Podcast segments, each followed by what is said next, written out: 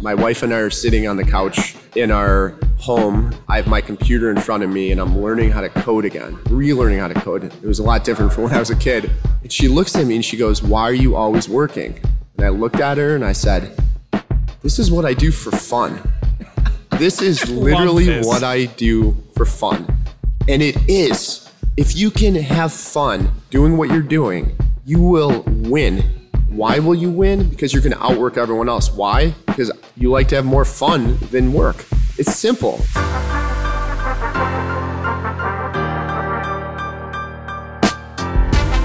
Are you ready to step up your game? Do you want to form the habits required to take your hustle to the next level? You're in the right place. We've been where you are and know that getting to your optimized next level doesn't happen by accident. Welcome to the Next Level Hustle podcast. Each week, we sit down with experts, entrepreneurs, and people at the top of their game to help you discover how to accelerate what you've already been doing with excellence and speed to find success and fulfillment in every area of your life. I'm your host, Boomer Alred. And I'm also your host, John Wiesehan. This is going to be Next Level. Welcome to the Next Level Hustle podcast. I'm your co-host John, And Um, I'm your co host, Boomer, I'm, and I'm interrupting John. Um, this is an amazing opportunity for us to do our first live Next Level Hustle podcast outside of our own studio. outside of our own states. That's true. We are currently in uh, Naperville, Illinois, uh, neighbor to Chicago, with our good friend Joe Chura. What's up? and we are uh, recording at Joe's non-alcoholic tap room called Go Brewing. www.gobrewing.com. Uh, if you don't mind, Boomer, start us off just for a minute about how you got how you and Joe met each other. This is like a really cool story. I think everybody would be super interested in listening to. It's, it's amazing to be in this uh, tap room with you. I met Joe a couple of years ago through SEALFIT in Unbeatable Mind, and um, Joe was in a, a group that I got to coach, and then we did some time out in California uh, with some Navy SEALs, teaching them how to shoot and how to wrestle with uh, other people, self defense, and uh, it's a sheepdog event, and um, it's just really great to know Joe in many different ways.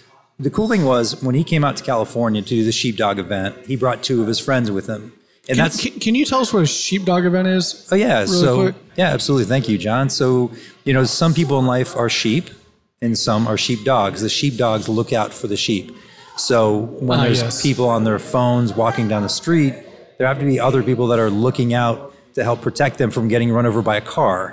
and those are the sheep. So those are the skills that we taught during uh, the SEALFIT sheepdog event. Sorry to interrupt. That's okay. I No, appreciate so it. I am a sheepdog now.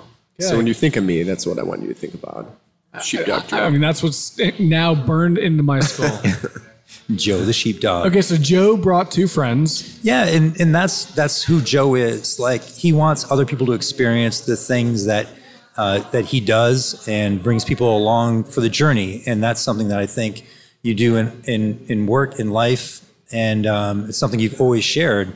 And It was so- actually a, a bet, though. You, you didn't think I had friends, so I brought two out to prove it to you. You said no, you don't, and I said, "Watch, man," and that's what happened. Wait, you you were joking? That was an expensive trip. Is that a joke? I wanted to prove you wrong. You proved me wrong, Joe. You have many friends, I know that. So, you know, why don't you describe kind of where we are, why we're here in this space, and maybe how we got here? Yeah, uh, we are in Go Brewing, as you stated. It's uh, it's a non-alcoholic brewery. It's one of the first in the nation with the programming and activities we have here, which include things like cold plunge training, uh, breath stress relief training. We do yoga. We actually have Tai Chi and uh, Qigong this month. Uh, we have live music. So we create this very inclusive environment. We only brew no and low alcohol beer here, but we also have guest beers from our neighbors to make, again, a very inclusive environment for everyone building this community to it's all about betterment. It's all about creating new things. Um, a lot of these are ex- extensions of just things that I like that I put out there and, and hope that other people would, would come. And, it, and it's turning out to be a pretty cool tap room. The other thing, uh, Go Brewing is known for is our website and selling online. So we sell probably to your state, we sell to 43 states in the US. And this is all the non alcoholic beers. So right now we have about eight styles. We'll have a couple more, including the first ever black and tan bundle that mm. someone could buy for St. Patty's Day.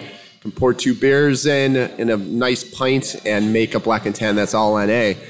And that's the fun thing about this is you have an idea, you create it, and that's what I love about it. How we got here, um, I've been drinking since I was really a kid, like 14 years old, 15 years old, and kind of nonstop. Some weeks I would, the whole week would go by, wouldn't have anything, and some days would wouldn't go by, and I would have 10 drinks. I mean, it just was sporadic. But what I realized is I was under the cloud of alcohol. It's at some capacity for I don't know the better part of man, how old am I? 30 years ish and uh, during the height of COVID, my wife and I abstained from alcohol for 75 days. We did this challenge called 75 Day Hard. I'm sure your audience may have, may have heard of it.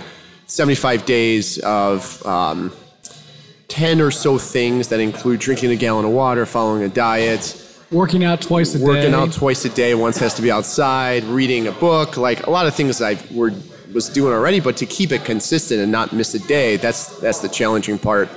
So I did that, but the hardest thing in that whole journey was abstaining from alcohol for 75 days. But my wife and I made a pact to do it. We did it. And day 76 came, day 77 came, and I didn't want to drink. And I was like, man, I feel great. I just had mental clarity. I was, I lost a bunch of weight, not just because drinking, that was a huge component of it, but eating better and, and just taking on positive habits. And I felt myself moving toward my goals versus away from my goals. And I think that's important in life when you make a decision are you going to make that decision to move toward or away? And also i didn't have hangovers. There's all these benefits but what was missing is like we would go out at night we'd go out to dinner and there was no place to go that didn't revolve around alcohol at some level. So, so that was just a key component of, of something that i thought was missing here. And then the opportunity to use some of my background in digital marketing and advertising and build an e-commerce website and share what we're brewing here with the rest of the united states. So that's it in a, in a nutshell. So super blessed to be able to do this. And by the way, it's awesome to have met you, John. Uh, we've got to know each other recently in Boomer. You've been an amazing mentor to me and coach uh, over I don't know the last better part of the last three years at least, and uh, just happy to be on this podcast. Yeah, man. Thanks for having us. That's such a cool story, and, and I'm confident that's the tip of the iceberg. That you know everything and all the steps you have taken throughout your career to get to where we are right now right? And I'd I'd like, if you don't mind, I'd like to kind of unpack a little bit uh, your journey and maybe where you started and how you became an entrepreneur. Because you know, I see you, like, just speaking candidly, I think you're a fantastic person. You're a great leader. I can learn a lot from you. Um, just talking to you and and listening to what you've done and how you've done it and that's really exciting to me. So I appreciate you, you know, befriending me so quickly. It's been uh, it's been a treat for me for sure. But I'd like to know, like, did you were you always an entrepreneur? Did you start in corporate? and Did you hate it? You know, what was that journey like for you to really figure out where your wheelhouse existed? Mm. It's a great question, and I, I would say your uh, your resume is pretty good yourself, John. but um, you know, if I had to look back in my life and think about creating and and doing things that would exhibit any sort of like predictability that I was going to be an entrepreneur, the, the few things I could think of is just small entrepreneurial things when I was younger, like building crafts. I would build like these spaceships out of cardboard and I would go sell them. I would um, like think about like when the Bears 85 Bears Super Bowl team would play, my brothers and I created this group and we went door to door and we sold the chance to hear us sing the Super Bowl shuffle so you miss that. And there's this all these little things that I always thought about, like, oh, how to, but nothing like super like I'm gonna create a business. Like my daughter every week, she's like, I'm gonna create a business. I want to do X. Uh, but what happened was, um, uh, and I think this is true in everyone's life, is is something happens and you start to make choices from from that point in life. And my thing was, uh, at 19 years old, I found out I was going to be a father. And the funny thing about that is I couldn't even take care of myself at that time. I literally, like, I was this, this disheveled teenager, lost in life. And all of a sudden, I find out I'm going to be a dad. And I'm like, you got to be kidding me. But what I knew is like I have to take care of my child. So I need a job. I need a job with benefits. I have to pay for this for for you know somehow. I wasn't very marketable. I just graduated uh, high school. I was I had like a semester of college under my belt. Um, so a friend of, of mine and actually my girlfriend's parents, they all worked at the Ford Chicago assembly plant.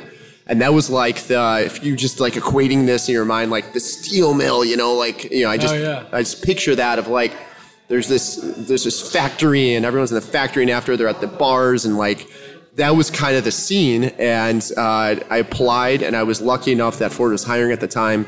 They were making the most popular car in America, the 1998 Ford Taurus. And I got in pretty quickly and started working on the assembly line, put it on seatbelts, B pillar, scuff plates, pretty much like all the plastics inside the interior of the Ford Taurus. And what I quickly realized is I hated it. I hated the job. But but again, I wasn't very marketable, so I, I had two choices. I could, well, I had three really. I could quit.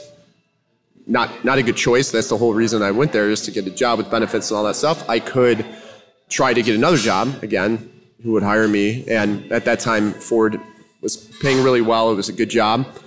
Or my third option to me was maybe I could take advantage of their benefits and put myself through school. So, so I chose the latter of those three, and uh, and I also noticed around the same time this this common language around the plant. What I came to define as later the countdown. I don't think anyone called it, calls it that but me. But it was basically like when you met someone that was a factory worker, a common question was, "How much longer do you have left until you retire?"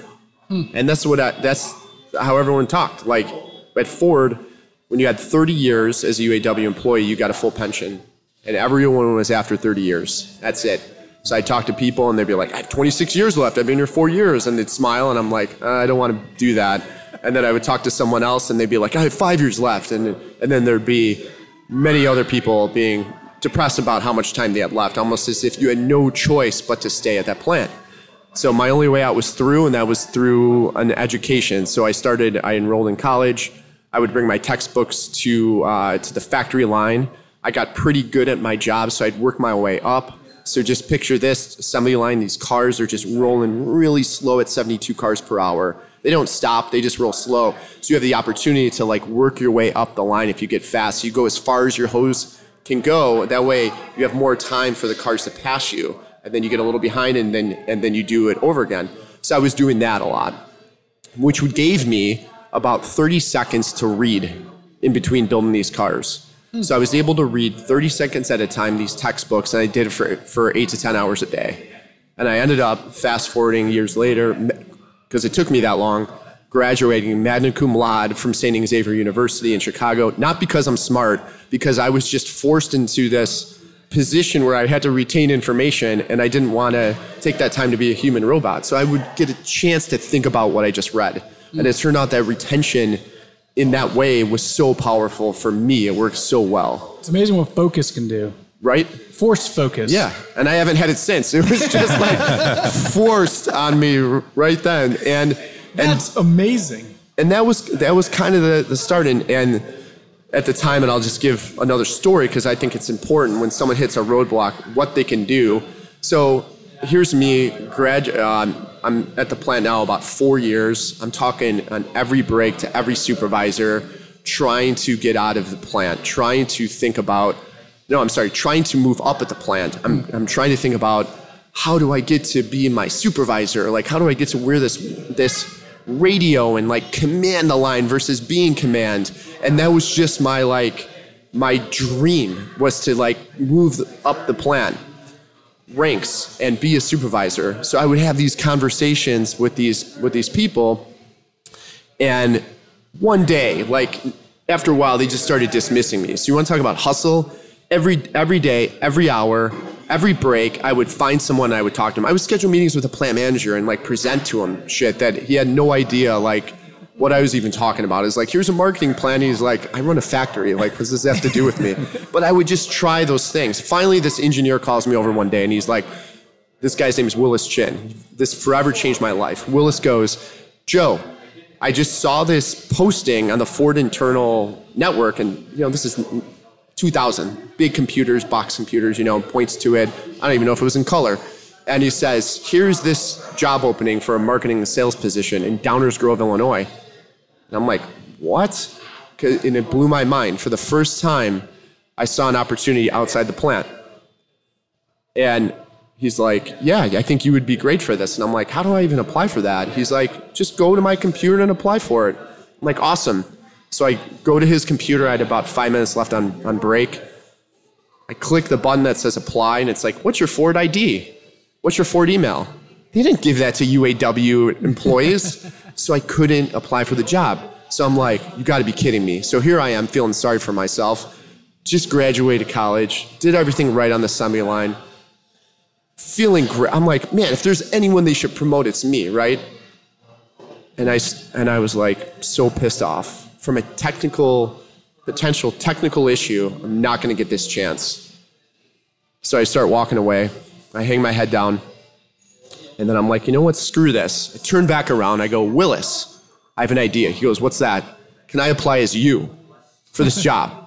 This Asian American five foot seven guy. For those of you that don't know me, I'm 6'2", the whitest person you can possibly meet. And and Willis was like, sure, go ahead. So I like, what's going to really happen, right? So uh, I, I go and I apply as Willis Chin, and in the body of the email, I'm like, I am not Willis Chin. I'm Joe Chur. Here's my information. Fast forward, I get a call two days later, get an interview, get out of the plant. I'm, I take this elevator that I thought was incredible up to this office in Downers Grove, interview, got the job, and it was blew my mind. And all of a sudden, my world shattered because my dream went from confined into this environment I was in to much bigger.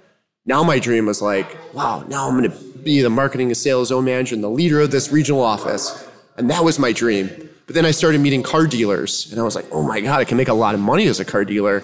And then that became my dream. And I, and I told my wife, I'm like, my dream is to own a car dealership. Fast forward to after 10 years of being at Ford, I get the chance to run a car dealership because this is the stair step to my dream, right?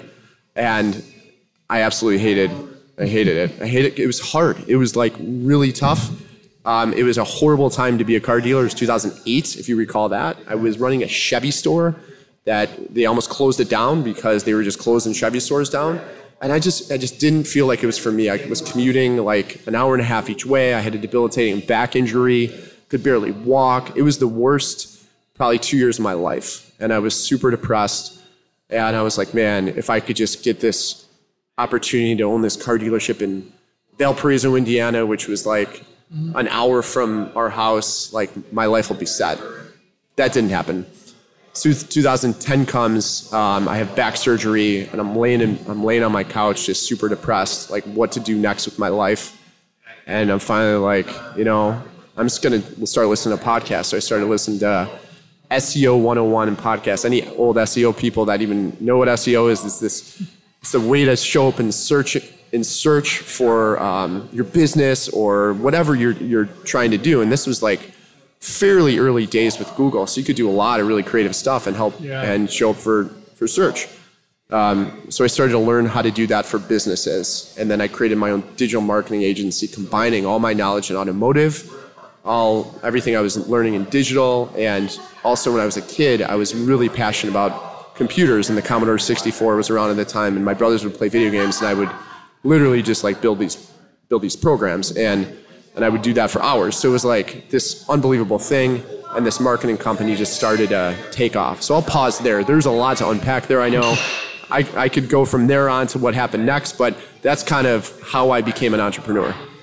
I mean, when you look back, it's it's funny when you are able to piece together how all the pieces fit, so to speak, right? Because every single little thing, and I'm sure you left out hundreds of components there that were incredibly meaningful on along the journey, and other people who influenced you along the way.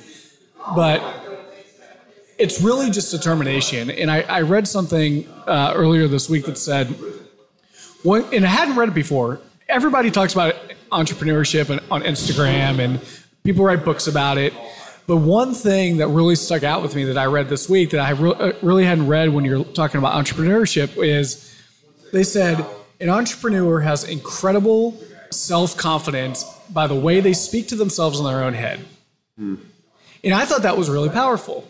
And, you know, I, th- you know, when I, I talk in my head, I'm like, wow, like it's it's very confident, right? And my point of saying that is the stories that you told when you were walking away from that computer and you're tuning around and you didn't let an obstacle get in your way and you figured out a way around it mm-hmm. right and it's it's really that self-confidence that you spoke to yourself where you're gonna figure it out and without that type of determination you wouldn't be sitting here today Yeah, 100%. And I'll say you made a, a really other great point before that. And I think the dots connect backwards in life, they don't right connect forward. So, like, if you think about your life, if you're listening to this, you're where you're at because a series of steps that got you there. I would have never been at Ford if I, if I did not have a daughter when I was 20, right? I would never been on the line. I would never had a chance to go to marketing sales. I wouldn't even be in automotive. I don't even love cars. I still don't know how I spend 25 years in the,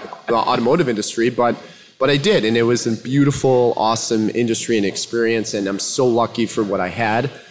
But that's right. Like in my head, I've always been my biggest cheerleader. I don't necessarily act like that outside of that, but if I had a choice to lead or follow, I'd lead all day long. I would not look at something and be like, "Oh, I want to be that person." And I have I have stories of that when I was younger of things like that happening. But the reality is like you have to kind of be a little crazy to be an entrepreneur. Mm-hmm. You have to be willing to take a lot of risks and you have to be willing to put in the work, the hustle so beyond what anyone can do and there's a secret for that that I can get into in a minute that no one can compete with you on that level because you're so obsessed. and, and i bet you don't seek approval from others No. right I, you know, I that's one of my downfalls, I think. I, I agree. uh, so, so let's unpack what, what we can get into. What's the secret sauce? What, what's Joe's secret sauce to taking hustle to the next level? I mean, clearly you have Yeah. next level hustle. You're the epitome of this podcast, right? What What is this? Is Joe's secret Oh man, sauce? this is so easy and it applies to everyone. And I think people need to dig deep to discover it. Um, but for me, it just happened, and this is what ha- this is what happened. My wife and I are sitting on the couch in our home, and she's watching Bravo on television, Real Housewives of Orange County. This is like 2010. I have my computer in front of me, and I'm learning how to code again, relearning how to code. It was a lot different from when I was a kid. And she looks at me and she goes, Why are you always working? And I looked at her and I said, This is what I do for fun. This is literally this. what I do for fun. And it is. If you can have fun, like legitimately have fun doing what you're doing, you will win. Why will you win? Because you're going to outwork everyone else. Why? Because you like to have more fun than work. It's simple. It's a simple thing to think about. And even this brewery and everything I get to do here, the taxes and stuff like that, that I consider work. Like I got to do the taxes this month. I got to file this report. That comes with any business, right? But most of it is fun. That's why I'm really confident in my head that we're going to do well because I cannot stop thinking about it it's almost like to a point where that's even a problem. Like, how do you turn it off? I have this conversation with my wife a lot. Uh, I went through a period in early January where I couldn't sleep. I was up all the time. I was shaking. I was so excited about a new opportunity that, that I'm working on, as well as the current businesses. And it's tough. Like, it's really, really hard. And, you know, I think that's, you know, if I could segue just a minute, I think it's really important when you get moments like that. And, and I completely agree with you. It's, it is fun. It's, it's a habit. It's, it's what I do on the weekends in pockets of time where the kids are playing and my wife's watching a show.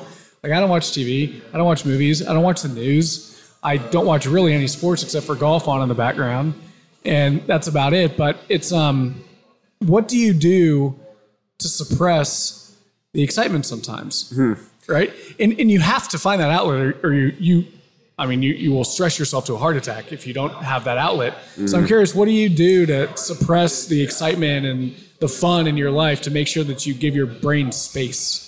This is such a good and timely question because I was really struggling with this recently and I could not stop. Like, I would, I had this rule that if you're building a business, you take home your computer and after the family goes to bed, you work till your computer dies. Well, I'm plugging it back in now. I'm not working till it dies. I'm plugging it back in and I'm pissed at it. I'm like, oh man, I can't. I got to keep going through that. So I got to the point where I was starting to get like a little bit concerned, honestly, that I'm putting in too much. Like my brain is staring at a computer too much. And this is hilarious. So, dry Jan, uh, I didn't drink anything. And then last, I think it was Sunday, actually. I was out. I was. I was. my wife was uh, somewhere with my daughter. I was with my son. He was working on his iPad. I was on my computer, and I had a few beers. Like I had. I don't drink a ton. And that night, I didn't feel like doing anything. Anything. and it really hit me. I'm like, there is a benefit to drinking sometimes or to doing something. And that is going to take, for me, it takes away all my drive, 100% of it. I cannot function. I can't play golf and drink. Like, I just can't do it. Including it, I was like, oh my God, this is it. So that night, I went home and I didn't do shit.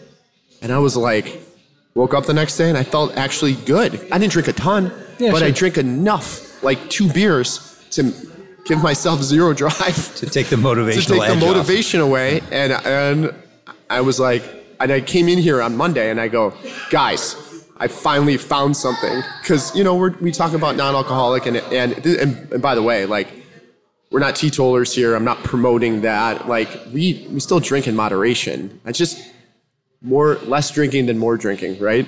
Than, than I used to be. Reverse the 80-20 that I, that I used to, the Pareto principle. And I'm like, and they're like, what is it? And I'm like, drinking takes away your drive completely. And that was a beautiful thing last night. And they start cracking up, and it and it and it did. So like, probably like not something that everyone should follow who's listening to this, Sure. but something that worked for me is just like is like just disrupting where you're at and, and do something where you're not going to have drive. Because even if even if I was with like my family, I'm still thinking about work. Sometimes you guys get that, right? Oh, like yeah, you yeah. can't. And You can't just turn it off. You cannot turn it off and and that's the tough thing and that's the thing that i'm learning from the last go around to this go around that to be try to be more present But be I think intentional part of that is having partners in life and in business that you can talk to. They can get it out of your mind, Mm-hmm. right? Because if it sits in your mind or just on your computer, it can just keep on festering. But at least if you have an outlet, somebody that's supporting you or challenging you, which is important as well when these ideas come. But to suppress it is uh, is another challenge. Um, but you use a lot of a lot of athletic motivation Mm-hmm. as well, right? That's energy, and I know you do too, John.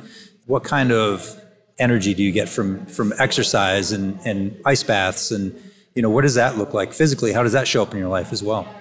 yeah that's that's key i mean there's i start my mornings off with this strength training workout been doing it for five years do it five days a week saturdays i'll go for a run i do jujitsu two to three times a week so I, I like to get a healthy balance of many things i like to get something on a calendar get something on a calendar and makes those workouts way more meaningful like a jujitsu tournament i have on the calendar for april you know just putting that down there is like going to make me like shit i got to train for that get a marathon in the calendar. I got to train for that, and that's the stuff that's really important for me. And, and I will say one of the, the things at night because because uh, you guys know this too, like.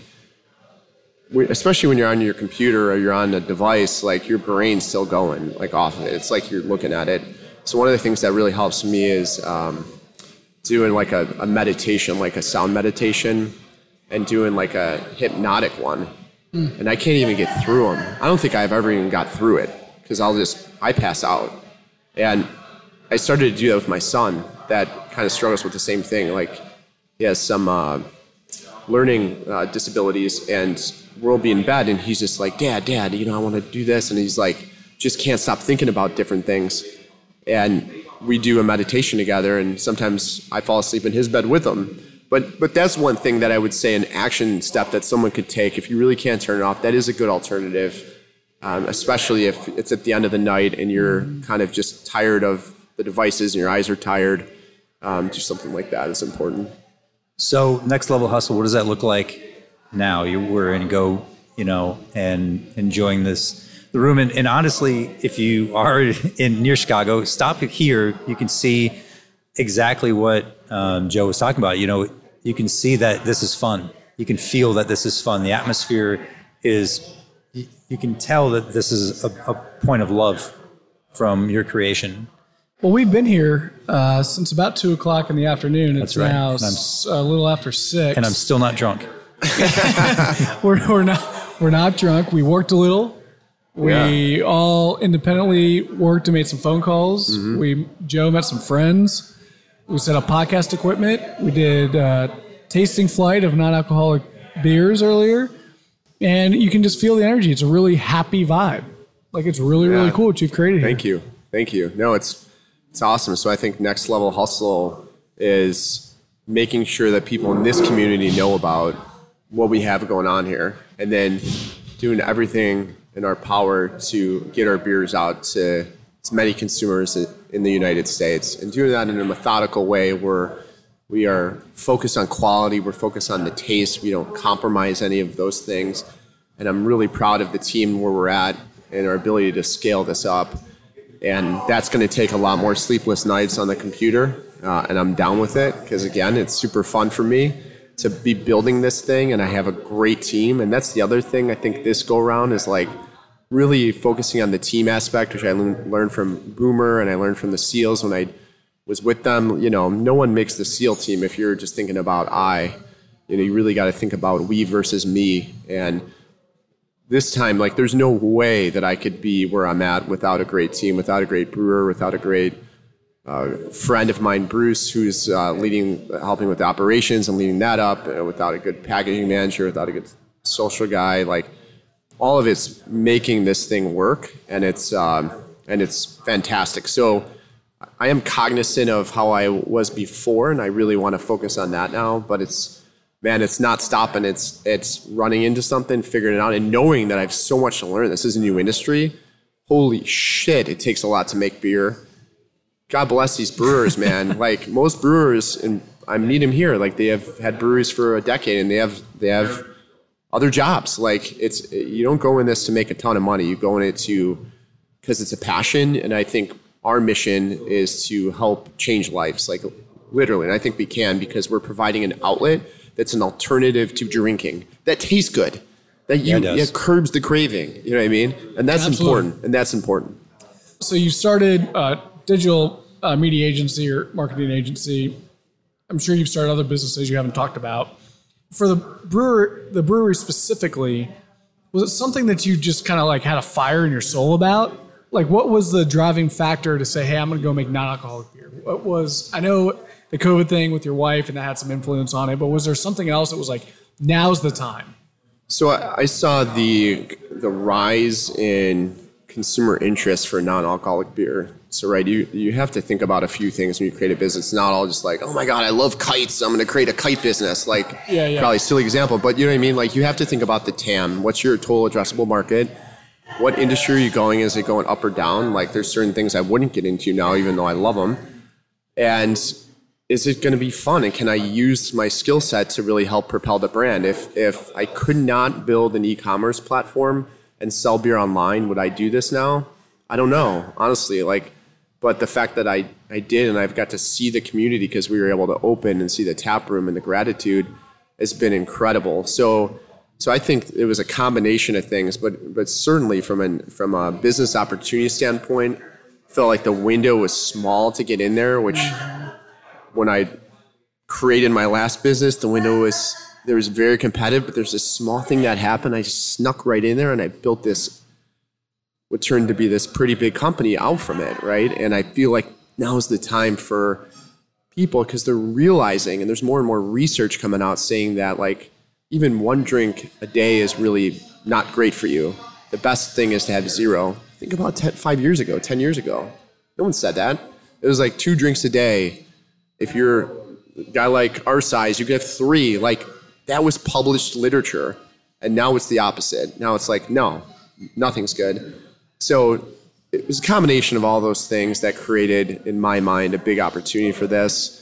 But ideas are easy and execution's hard, as, as you guys know. So it's Anybody can draw on a doing it. whiteboard. Yeah, and I Right. and, and I see it, and and you know, like it's it's easy to be a critic and point at things, and you know, it's hard to do things. If you're gonna if you want to fight, you're gonna get in the ring, and you're gonna get punched. Well, and you're always going to hear no. You're always going to hear people tell you how crazy you are. But it's it's the self confidence in your own head that keeps you going. And you know, when I, I started uh, one of the companies back in January of 2021, you know, one of the guys who started with me looked at me. He was like, "Aren't you scared?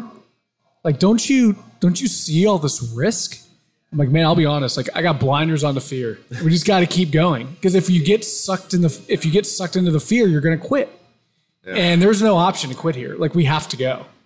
We'll figure it out. I'm glad we kept going. Yeah, I love uh, I love the pun there too. Go, got to keep going. Gotta Go. go. Let's go, go. Seriously, everybody. Uh, uh, gobrewing.com. There's there's absolutely no reason you shouldn't have some NA beer in your fridge. Uh, support Joe, support local. I think it's really cool what you're doing here. Man, it's so great for you guys to be here. Can't wait to break some bread in a few minutes together. Give you uh, a taste of what real Chicago pizza's like. It's going to be a, a great night, and Can't wait. yeah, just awesome to be here with you guys. Thanks for listening to the Next Level Hustle podcast, where we help you accelerate what you already know to the next level. If you'd like to support the podcast, consider sharing it on social media, subscribing wherever you listen, or leaving us a rating and review on Apple Podcasts or wherever you listen to podcasts.